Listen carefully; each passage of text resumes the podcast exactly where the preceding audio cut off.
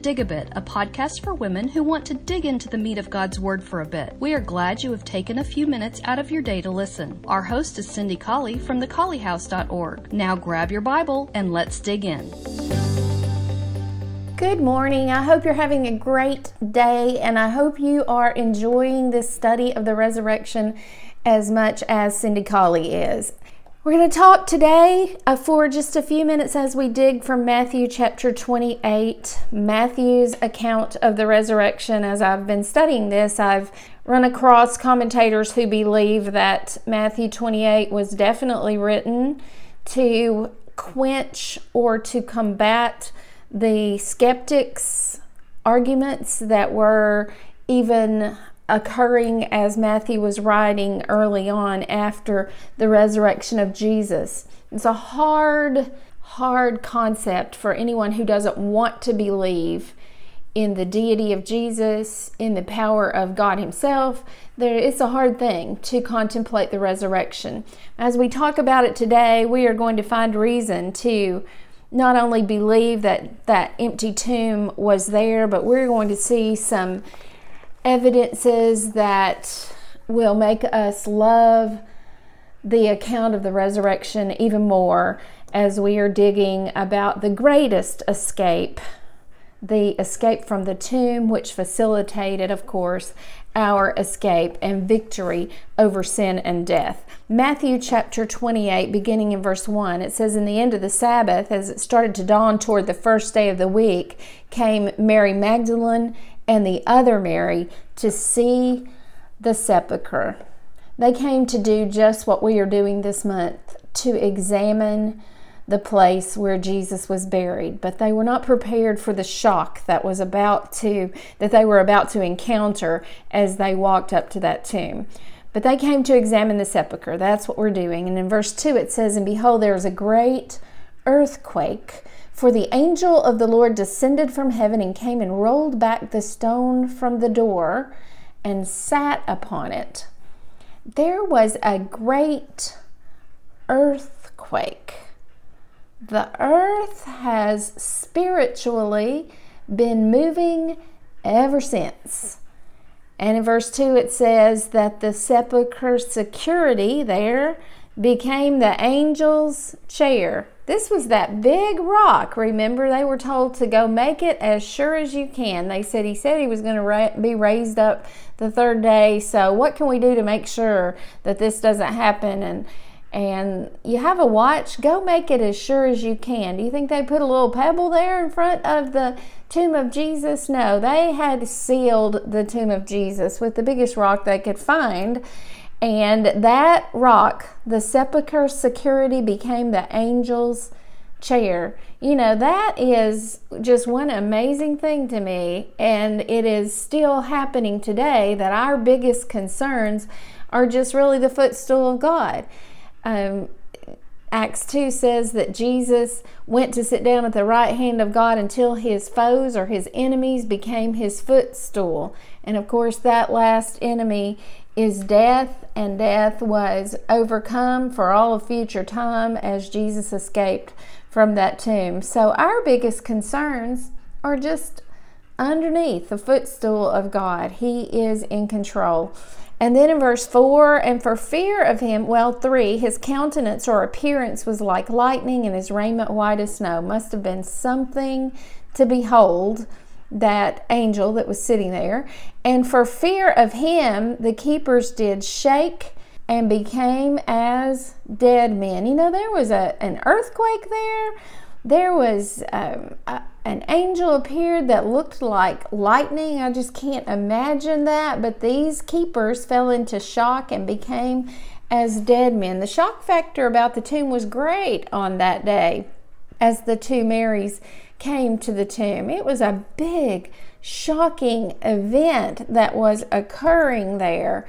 And sometimes I think we, even as God's people today, have heard about the resurrection so much that we sort of lose the um, intensity of the, of the power of what occurred that day and of what it means to our Christianity today. What about now? We need to keep in mind that this was not an everyday event. This was something that was going to change the course of spiritual and physical history from that moment that Jesus came from the tomb.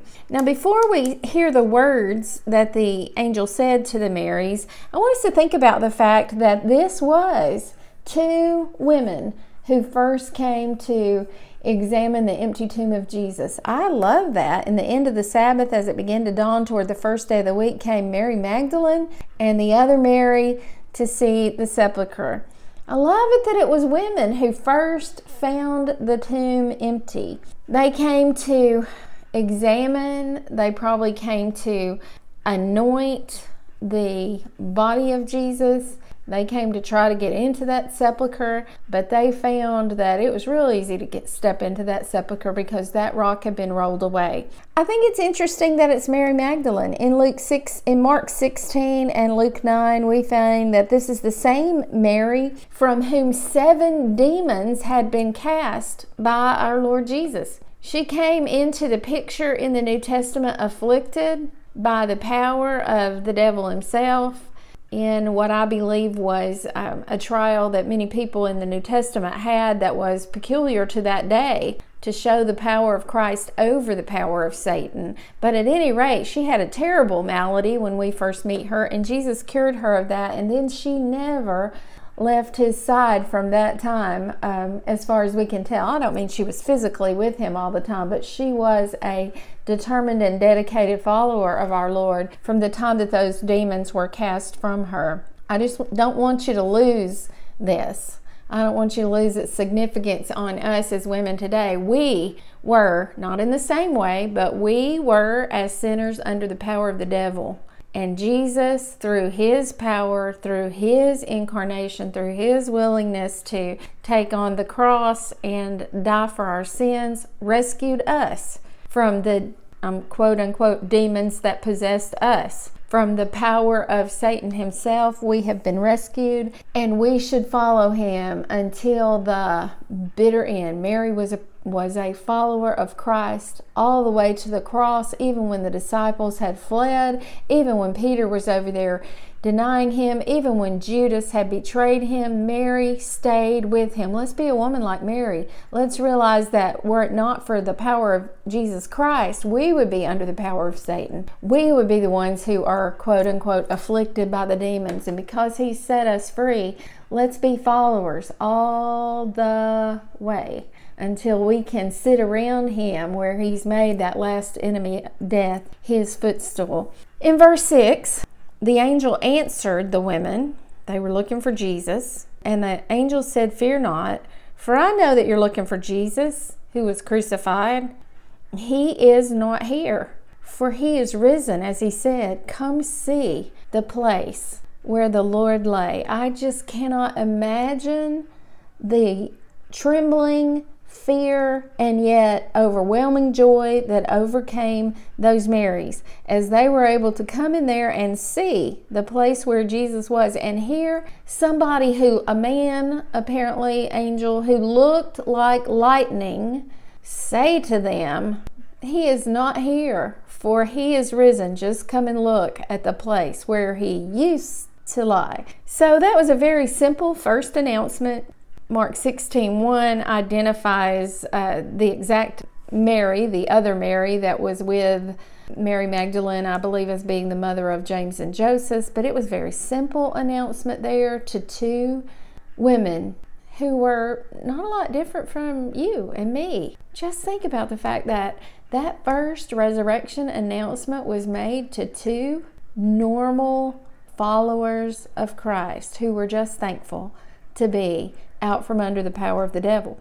And then in verse 7, we see, and go quickly and tell his disciples that he is risen from the dead. And behold, he goes before you into Galilee. There shall you see him. Lo, I have told you. I love that. I love that. You know, just imagine how those Marys felt at that moment. Wow, we are going to be significant enough to go and deliver to his very apostles the news that he is not retained in that tomb, that he's not dead, that he is risen, we get to go and tell that news. Just think about the joy that overcame them that they were going to be able to tell that news. And similarly, we should not be apathetic about the truth that we, as regular old women of God, get to go out and tell the great news that the tomb really, ha- the empty tomb really happened, and that because of it,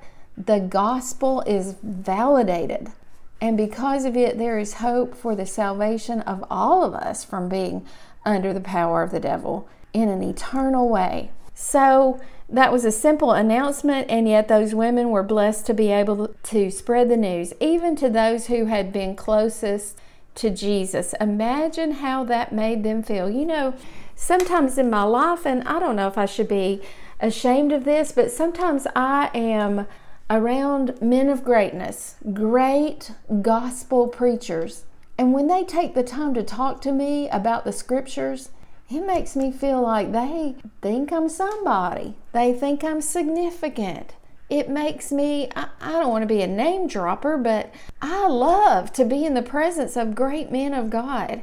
And, and to be able to ponder that later in my mind and think, wow, that person who spent all these years in the Word and who's converted so many people to Christ took the time to talk about his ministry and the Word with me. I love when that happens, but I cannot imagine being commissioned by an angel who looked like lightning to go and tell the very disciples of Jesus that he wasn't in that tomb anymore. What a great honor that would have been. And I love to think about how those women felt. In verse 8, they departed quickly from the sepulchre with two emotions with fear and great joy. And they ran to bring the disciples word. I like to think about that. They put their running shoes on, and two emotions filled them as they ran. And it was great fear and great joy. And then they bumped into Jesus himself. They ran, literally ran, and they bumped into Jesus. Verse 9 And as they went to tell his disciples, behold, Jesus met them, saying, All hail. You know what all hail means? It was a greeting, a calm and peaceful greeting. It just be it just meant be glad and rejoice. He just met them, and I can imagine him holding out his arms and saying, Good morning, just rejoice. Jesus had, you know, just a few hours early been sweating, as it were, blood, been agonizing in the garden, and then he felt those stripes on his back. He was crushed in his spirit by the betrayal of, of Judas and the denial of Peter as his eyes met Peter's and and he then he felt those stripes and those thorns in his brow and then the nails through his hands and through his feet and six hours suspended as it were between heaven and earth between sin and perfection. And and that was just a few hours earlier and now he's calm. He's still got the handprints we know because he's going to show those to thomas. He's still got all the evidence and some i'm sure that there was likely still some pain there, but uh, Jesus Christ just met them with that serene greeting. Good morning. Rejoice. Be glad. And they fell at his feet and worshiped him. Jesus was God. He didn't turn away worship because he thought it not robbery. The Hebrews writer tells us to, to be equal with God. The only reason he was even walking that road between the tomb and Galilee was because he chose to humble himself as a man. And surely these women who had just seen the empty tomb knew that the only response to the good morning of this Jesus was to fall down at his feet and worship him. And I just want to say, women, sisters, that's our response. That's what we do when we look at the empty tomb. And that's what we're doing this month is looking at the empty tomb. And when we do that, how can we not fall down beside our beds, on our knees? How can we not worship because death has been swallowed up in victory. I hope you have that on your refrigerator by now. I do. How can we not have the same response that these two Marys had in verse 9? Jesus' first words to them were all hail. And then it says in verse 10 Then said Jesus to them, Don't be afraid. Go and tell my brethren that they go into Galilee and there they'll see me. Not only tell them that I'm not in the tomb, but tell them I'll meet them over in Galilee. Jesus set up a little conference here so that he could just meet with his disciples in Galilee. And these women were once again not just commissioned by an angel, but commissioned by Jesus Christ to go and deliver this good news, the gospel, to those men who had been closest to him throughout his lifetime. What an honor the two Marys had here in verse 10. I want you to notice too. Now, what were the two emotions they were feeling that were just rocking their world right then? Great fear and great joy. And which one did Jesus dispel in verse 10? Be not afraid.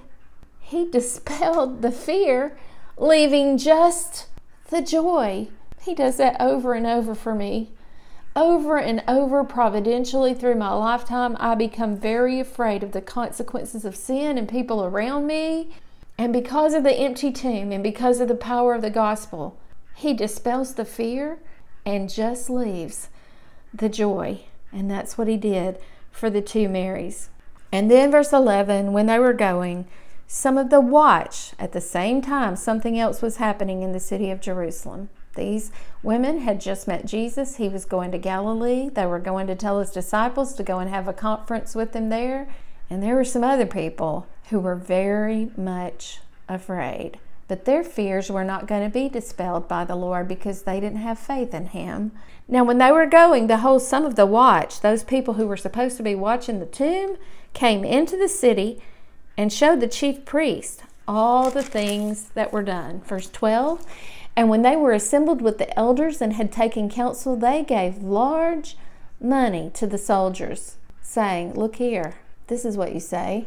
His disciples, verse 13, came by night and stole him away while we were asleep. And if this comes to the governor's ears, uh, we'll, we'll have a talk with him. We'll persuade him and we will rid you of care. We will secure you. Okay, so they quickly came up with a bribe the elders gave them money. The watchman, the elders gave the watchman money and said, "Don't you dare say that this tomb is that this tomb is empty because he rose from the dead. You say that his disciples came and stole him out of the tomb while you were asleep. Oh, but it was a crime to be asleep. So the elders had to had to add this. If Pilate hears about this, that's who the governor was. If the Roman governor hears about this, uh, we got your back. We'll make sure that you're not in, tr- in trouble for this. So, a big bribe to keep the watch the watchmen's mouths shut. They gave not just money, but large money to those soldiers. Now, you know, I'm going to just put a parenthesis here. Some of those soldiers just almost had to be in Jerusalem in Acts 2. Some of those soldiers surely were there in Acts 2, hearing Peter say, You know, look, you know that he rose from the dead because you saw him. You, these things weren't done in a corner. You saw this happen. I just have to believe that some of those soldiers who took that money had to be among the ones who said, Peter, what must we do? I believe that this very bribe just almost had to be one of the sins that was washed away in Acts 2:38 when Peter said, Repent and be baptized for the remission of your sins, because these people were there and they knew that the tomb was empty. So they took this big bribe to keep their mouths shut. They were told, Don't worry, if, the, if Pilate hears about this, we've got your back. They trusted those elders a lot when those elders said, We've got your back. But you know what? Part of me thinks that even if Pilate had heard this, that Pilate knew he was just as guilty as any soldier that helped crucify Jesus or helped guard the tomb, and that he probably wasn't going to take the life of any other man with regard to this Jesus of Nazareth. Because I've got a feeling his home hadn't been very happy since that Friday when Jesus died.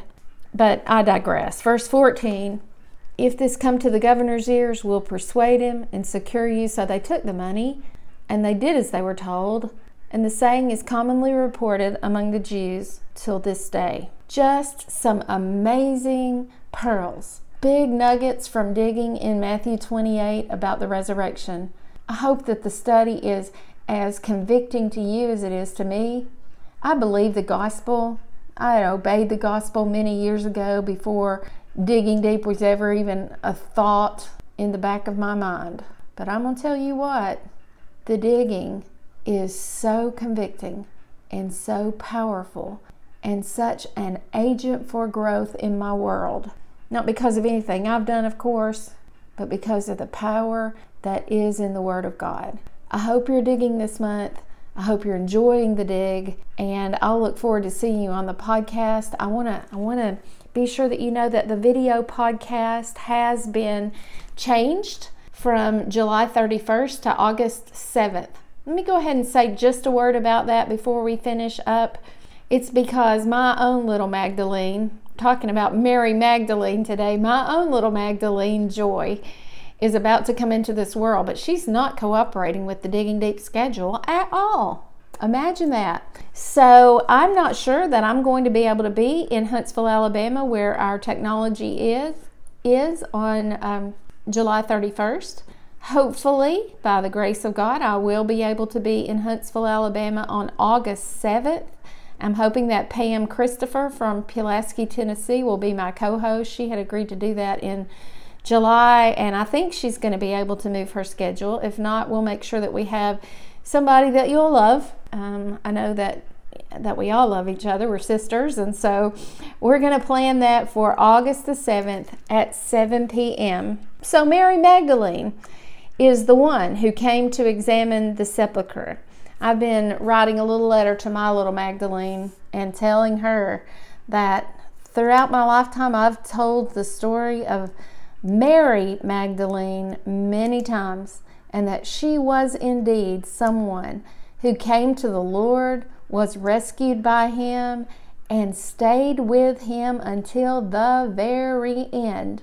And you know what? One day I want to introduce, I might not get to be the one, but I'd like to introduce my little Magdalene Joy to Mary Magdalene around the throne of our Lord one day, who rescued Mary Magdalene, Magdalene Joy, and Cindy Colley from the power of Satan to give us eternal joy. That's her middle name. Eternal joy together throughout all ages. Thank you for listening, and I hope you have a great day and a great dig for the rest of this month. Blessings. If you find yourself in Huntsville, Alabama, we'd love for you to worship with us at West Huntsville Church of Christ at Providence, 1519 Old Monrovia Road, Northwest. Sunday morning worship begins at 9 a.m., followed by Bible classes for all ages. We meet again at 5 p.m. for evening worship and at 7 on Wednesday night.